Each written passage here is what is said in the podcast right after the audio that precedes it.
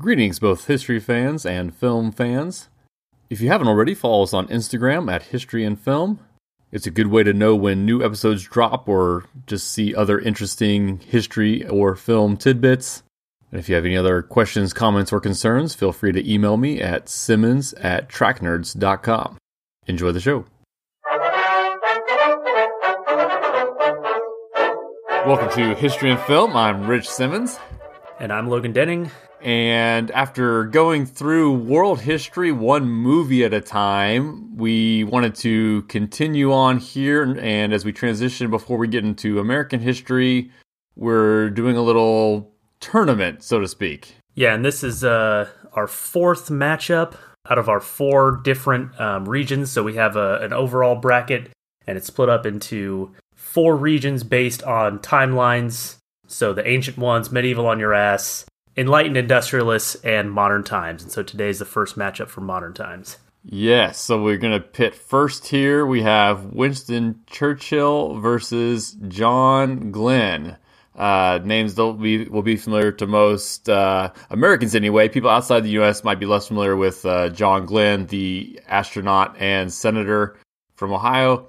So, two old white guys matched up here today as we get into modern times, which I guess sounds about right, I suppose. So, we will just kind of, yeah, briefly go through uh, the case for and against each and debate who we think is the most interesting. Again, no hard and fast criteria here. I'm always kind of just roughly picturing the Dos Equis guy from the most interesting man in the world meme and like that meme is somehow the criteria and just who lived the most interesting interesting life here. Right. And this round, we haven't been going super in depth. We're going to try to give fuller biographies to those who advance to the next round. Uh, this is more just kind of a off the cuff and just our general impressions on who we feel should ad- advance to the next round, who was more interesting. So the the case for Winston Churchill, the way I summarized it was this is kind of one of the greatest rise and fall and redemption arcs in human history, I would argue. And he kind of went from wunderkind to failure to savior over the course of, of his career. And I mean, that's a very, very rough overview, but this is, you know, a guy obviously who is, you know, from the military to politics to a Nobel Prize winning author for his nonfiction works. Basically, he became like a war correspondent journalist and then wrote books about all these campaigns and his personal life and family history. And I haven't read any of it, but it was good enough that he won the Nobel Prize for literature. Uh, on top of everything else he's known for with you know World War II and all that. So uh, I think it's a very very strong argument for Winston Churchill and you know you know getting captured and all these other things. Yeah, definitely hits a lot of the uh, the marks as far as uh, wearing a lot of hats over the course of his life and also having an interesting life and influence throughout the duration of his life versus just like you know oh just later on he like became you know prime minister or whatever. Like he was doing stuff from you know fighting World War One and and uh, political stuff in the UK, and then even basically saving Great Britain in World War Two, and then even political stuff afterwards and stuff with like him and Queen Elizabeth is super interesting as well. Uh, right, right, and and so and so we didn't do a movie specifically on Churchill, and so he's actually kind of the one of the ones too in this tournament where we had to shoehorn him him in a little bit trickier I don't think we mentioned him in the Gallipoli, Gallipoli episode, but he was the driving force behind the Gallipoli campaign as far as getting Britain to engage in that.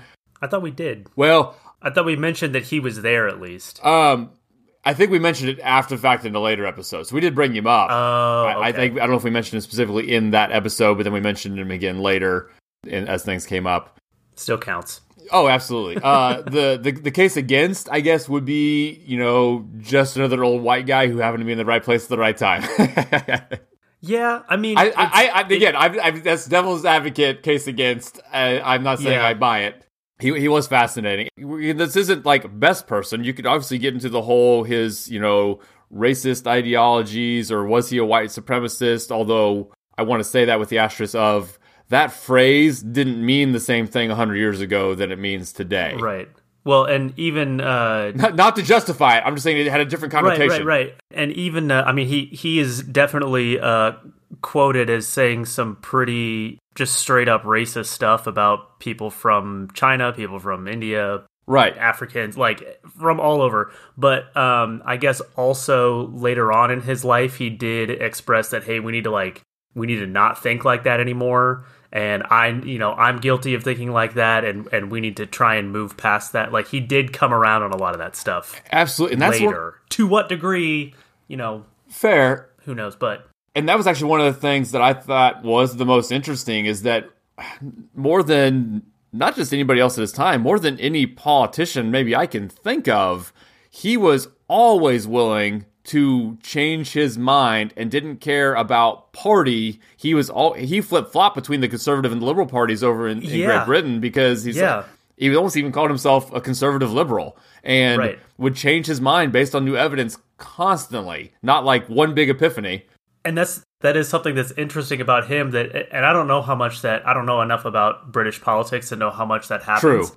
or if it does happen to, to what degree but like that would never happen here in I mean people well, especially nowadays. people- yeah. right but and people people flip parties in the United States like there are politicians who do switch you know parties but not not multiple times and not multiple times and also that's like a thing that leads to big success for them Right, and then they become the equivalent of president, you know, as prime minister Right, and stuff. yeah. Yeah, yeah. yeah So, yeah, I've I've always kind of been fascinated by by I Churchill. guess yeah. I, sh- I guess I should say with the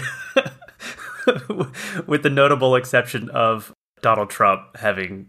I mean, he wasn't a politician in multiple parties, but he was definitely a member of multiple parties. multiple- oh, true. He was a registered Democrat in the past. That's that's that's that's a good point. Um, although that was more, you could argue he was more opportunistic, and we don't need to go in, on down that rabbit hole. But I think it was more right, because opportunistic. he's uh, not the president anymore. no, nope. Uh, at time of recording.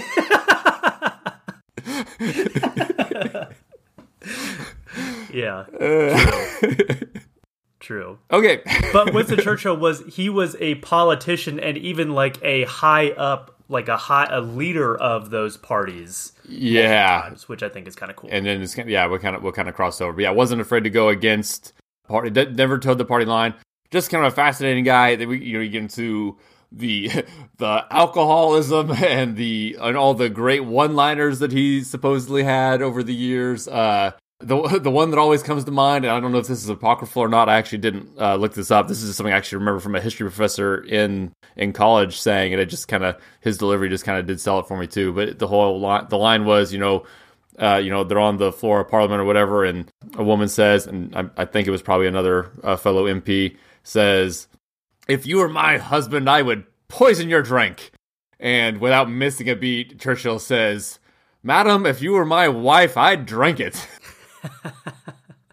and just little things like that. Uh, he's kind he's kind of known for too. So yeah, just a fascinating, fascinating figure, and uh, yeah, we we can go into way, way, way. It's it's it's hard to do more than skim the surface on Churchill because the moment you start digging, there's so much to dig. I, I I'd be curious to see. Is I wonder if this is a thing. Is can you find on Wikipedia like sort by who has the longest Wikipedia pages as far as individual people? Because he's he's got to be up there. His Wikipedia Oh, page sh- just goes forever and ever.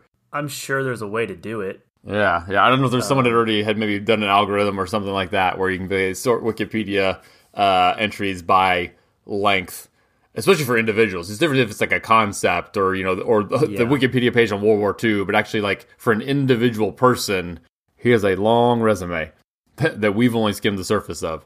Yeah. Okay, looking at John Glenn, the case for is, is kind of fascinating in that, in, in the, what you said, kind of drew you to him is like just the whole combination of you know decorated fighter pilot to early mm-hmm. astronaut to U.S. senator to Right. oldest man in space. Right. Yeah, definitely again a lot of hats. Another guy who had a he was doing interesting stuff, you know, worthy of getting him on this bracket for uh, pretty much his entire adult life. Yeah, you know, it's it's he's has one of those careers where any one of those things um, would definitely land him his own Wikipedia page, like Oh right, hero fighter pilot, astronaut, senator, oldest man in space. Like any one of those things is like a lifetime, you know, achievement. Oh, right. And he he did all of them.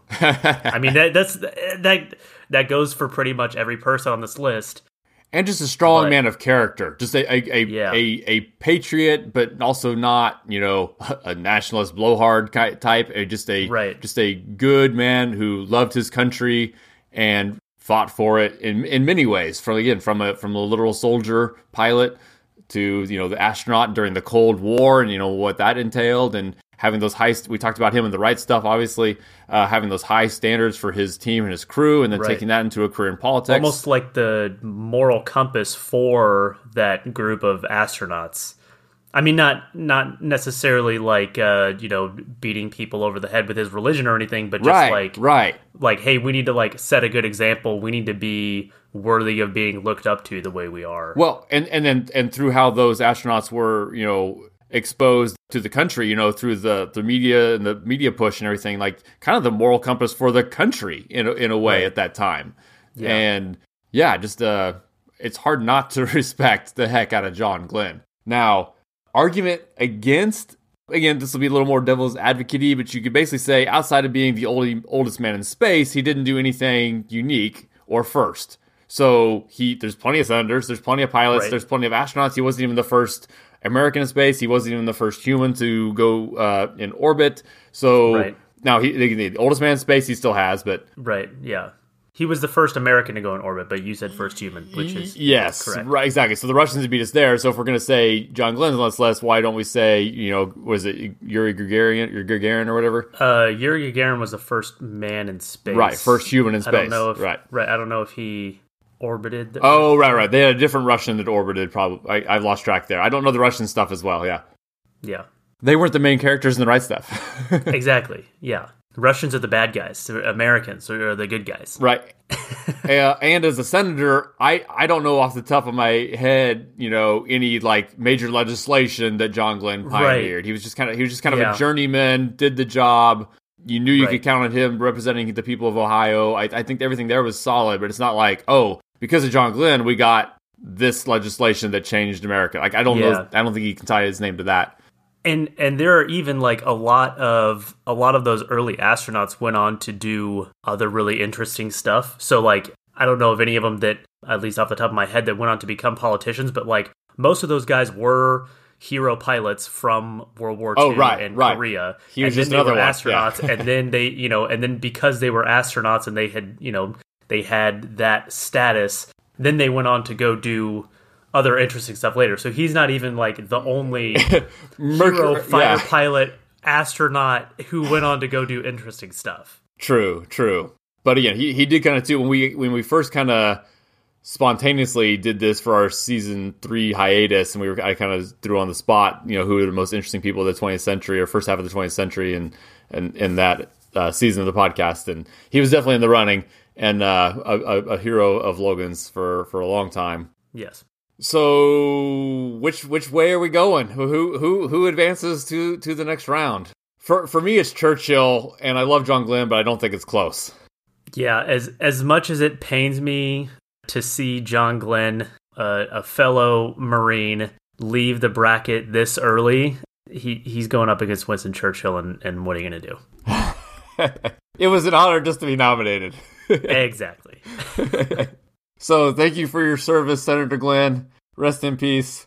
And uh, Churchill is, is moving on to the next round, which is honestly going to be the more daunting bio. Uh, one of the most daunting bios for the second round. We want to run through the detailed bios. We're still going to have to cut stuff out of Churchill's because it would be ridiculous to try to be all encompassing.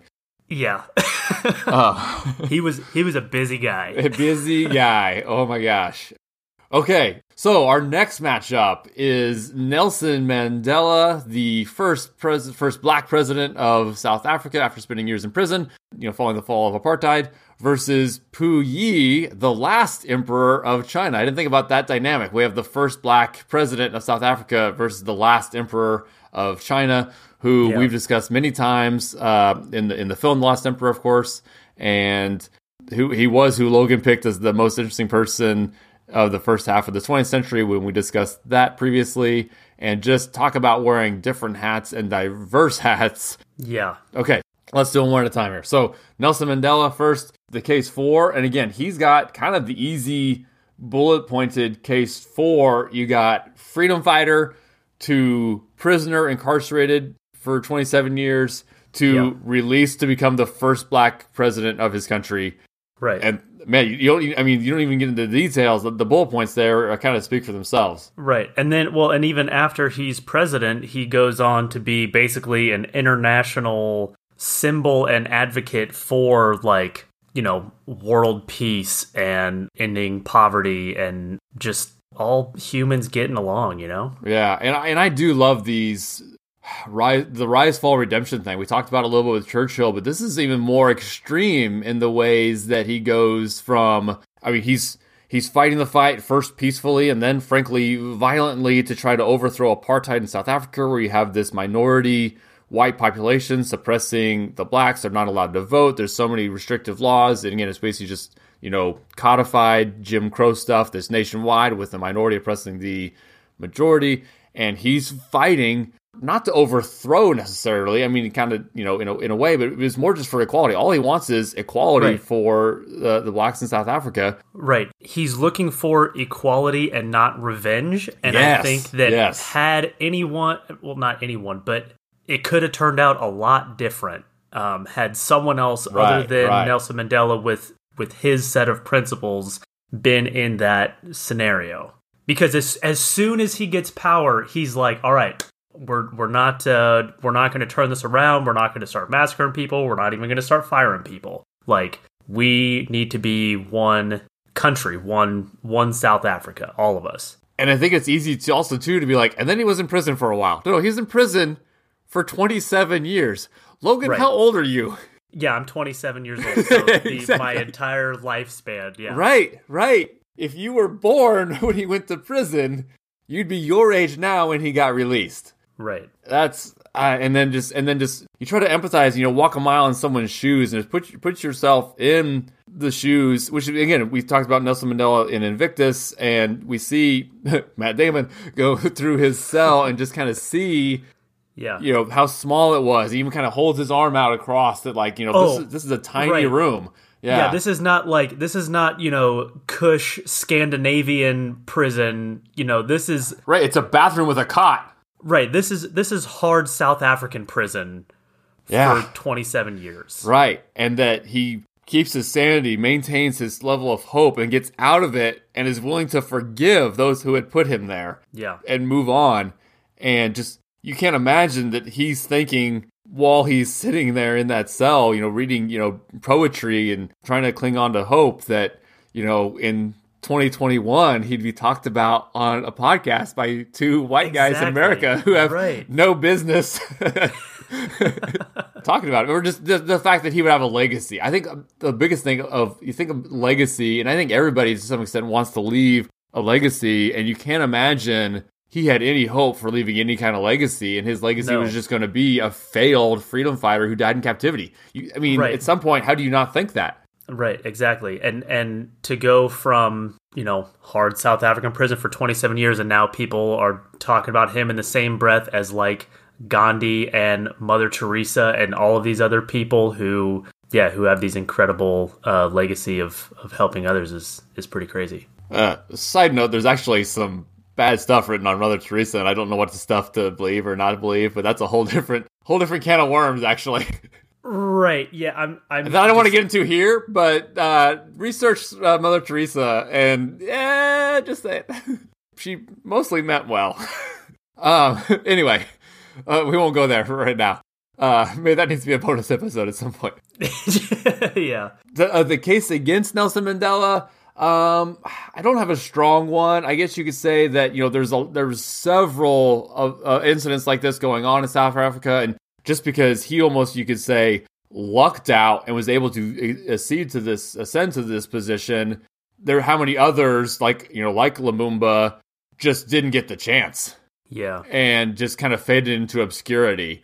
Again, just kind of maybe right person at the right time kind of thing. You could argue. Again, I don't have a strong argument against Nelson Mandela, but Yeah. uh, especially, especially we're going to talk about interesting. In what ways was Mandela not interesting? Well, and and I guess you also- personality wise, he was kind of was he kind of like he was kind of even kind of funny, and I, I don't know. Yeah, I would say for me, um, if I'm if I have to play devil's advocate and make the case against Nelson Mandela, he had a lot of these like you know these good ideas and these good um his principles were very sound but how much that translated into a prosperous south africa is maybe up for debate but that being said and i don't probably uh, understand it as nearly as well as i should but it definitely could have been a lot worse which that's that's more of a that's more of an argument for him but you know like oh yeah that you know they still have like all this this nationalism and there still is kind of this you know uh racism amongst the whites and you know they they had a, a hard time with the aids epidemic. It's like yeah but they didn't have a civil war. Right they didn't right. have like a mass genocide or anything. Right. So that's good. Yeah his legacy may be more about what he prevented than what he changed. Right. That's what i was trying to say. And he still does you know exist as this icon but yeah. Yeah. Okay, so the case uh, for and against Puyi. We've kind of uh, talked about this before. Again, if you go back and listen to our season three hiatus, you can def- and we'll, we'll, we will rehash it here. But we we have talked before about the case for Puyi. Is uh, did you get that? I sent that meme yeah, or whatever. I, Someone I actually put... I saw that video. Um, oh, okay. I was doing my research too. Yeah, the the resume. Yeah, someone someone on YouTube put uh, just kind of like did like a joking resume that a, a Puyi could could submit for a, for a job application. And basically, yeah, you know, it starts off, you know, 1908 to 1912, mandate of heaven. Uh, and then kind of goes from landlord to professional development, chief executive, emperor, study abroad, street sweeper, editor. And we've kind of talked about, you know, kind of rich playboy with multiple wives. And then the Japanese recruit him to right. be the emperor again after the, the Chinese had, you know, deposed him. And even when they first deposed him, he was still emperor in name and kind of under house arrest in the Forbidden City, which is, of course, that's whole other, that's a whole story there. And then after World War II, he ends up in communist Chinese custody, and they don't execute him. They basically try to re-educate him. And uh, what that video did mention that I hadn't thought about, even when we talked about the Last Emperor, is that they basically made the parallel to the Russian Revolution when the Bolsheviks did kill the Romanovs how yeah. that turned world sentiment against them. So it's almost right. like they went out of their way to make sure they treated Puyi well. To say, like, see, right. we're the good guys. Yeah, Puyi's our buddy. Right. Apparently, that was, and according to that video, that was like that was Mao's whole plan was, hey, we need to get this guy specifically so that he can be alive, and we can like right him as, hey, look, we let this dude live. Right our regime is great. Even the former yeah. emperor is one of us now. Yeah. Like, yeah. So I thought that was that was kind of interesting. And then yeah, he you know just kind of goes on. I actually missed. I don't think in the last emperor they talked about him being an editor. They kind of show him being a gardener. Yeah. And then then that video also mentioned that he kind of even then at least made a show of uh, buying in and becoming a communist. They, although I, I mean, I wondered to what extent yeah. that was that was kind of like I don't know if he bought the after he literally thought he was a god right. emperor. I don't know how much he bought the idea that you know everyone should have the same. right. But it was also kind of it's it's cool though because it's not he didn't just like oh he's emperor and then he's like dethroned and that's it. Like he was emperor, he was you know dethroned, but then you know he's living in the in the forbidden city and then he becomes emperor again for like 2 weeks because he's like reinstalled by some other group and then he's dethroned again but then after that he still is like trying to get back to being emperor for a long time right you know he's like trying to get with all these different warring factions in uh, in China, be like, hey, why don't you, you know, why don't you prop me up as the emperor, and you know, I'll bring some kind of like some gravitas to the to your situation. Yeah, it's it's a super it's a crazy interesting story. Yeah, basically from the time he's a little kid through like his nearing middle age. Honestly, I mean through through yeah. World War II when he again, yeah, it's just kind of fascinating to think about. You think about painting the scenes of these people's lives. The idea of this child emperor under house arrest within the Forbidden City, where he is still treated like the emperor, while outside the walls there's a civil war going on right. with all the different factions, and he still thinks he's the emperor and thinks he's in charge. But has no control over anything. Right. It, and then, like you said, how they're all using them, him, as you know, he's our puppet. No, he's our puppet. or no, he should be ex- exiled or executed. No, that we want to actually reinstate him, and just yeah, it's yeah fascinating. And then like he has these two wives, one of whom has a girlfriend who's this like famous Japanese like spy. You know, who we almost included woman in this of list. mystery, Yeah. right? Who we Yeah. almost put her on this list, and it's just it's great. Like you could make a movie about her and be and it'd be like, wow, what what an interesting life she lived. And yeah, she's in this movie and she's like a side character, like not even the most interesting person in the movie because it's about this guy Puyi. And then, man, even just I know I'm kind of just thinking about this now. He's also now this would be everybody who lived during his time period, but he also happens to live during the most one of the most interesting time periods. So he lived from 1906 to 1967. So you just think about what everybody from that time period witnessed as far as a technologically technological standpoint or a world Right. history standpoint. Both world wars going from early cars to space and Right. you know computers and just now again that was everybody but he's also that time period uh, if we're talking about uh, interesting lives lived so the case against Uh, good good luck, Rich. Good luck making No, this okay. case against Puyi. i actually have i think a fairly compelling one Oh, okay. and it's simply the fact of I don't know what, if any, agency he ever had or tried to take, or what kind of personality he he had. It basically, he was put on a roller coaster at birth, and it was the most interesting roller coaster anybody's ever been put on. Right. But he was just he was just along for the ride. He didn't do anything. This is uh that is a good point. Um which this might be kind of splitting hairs like is he the most interesting person just because he led the most interesting life? Right? No, right. Like if if you or I were born into that situation, probably maybe even, you know, How different would it be? Right, right. Yeah, how how different would it be? Like how, how much was he actually affecting a lot of that? Yeah, that's a good point. Um, but again, you argue that's I mean, it's anyway. Everybody's everybody's born into their own life. but again, but it's, but it's the idea of agency, and I just don't I I don't know Yeah. how many decisions other than choosing to go along with the Japanese idea to put him as the puppet emperor of Manchukuo, which of course is then the reason the communist Chinese see him as a potential enemy. Is you know he was against Right, the Chinese because he was pro Japanese. But a lot of that was not necessarily because he was trying to like make power moves or anything. It was like self-preservation. That's true. If he had said no, we we talked about that too before. I think where if he had said no to the Japanese, where does that put him? Right, right. No, and, again, I, I, you know, I'm not saying I'm anti Puyi, Right. and actually now we're going to, I guess, go ahead and say where we both uh, lie with uh, Nelson Mandela versus Puyi, and I think we're kind of both on the same page. It is Puyi. Yeah, right, right, right. I was gonna say it's uh for for listeners of the third season hiatus. He was in the top two when we did like just a mini version of this just for that season. He was the top. He wasn't he the winner? I think, I, yeah, yeah. You basically said I think you personally like T. Lawrence was like your personal favorite, but that you couldn't argue Okay. against Puyi. If or Right. yeah, yeah. So uh yeah, no no spoiler that uh, this guy this guy's gonna take it today. We are, uh, yes, big big fans. Uh, I still think he's got a tough matchup against Winston Churchill in the in the next round, and Churchill was not one we had brought up when we did that Right. third season hiatus uh, Right. initially. Yeah, so Winston Churchill and Puyi ad, ad, advanced to the next round. Uh, kind of a short uh, episode to get through those those uh, two matchups, but uh, tune in next time, and we will be going back to the Ancient Ones bracket to see Alexander the Great versus Ashoka the Great, and Julius Caesar versus Ramesses II, also known as Ramesses the Great. Man, Julius Caesar's the only one who's not great there. He might have his work cut out for him. so yeah, thanks for listening, and we'll catch you next time.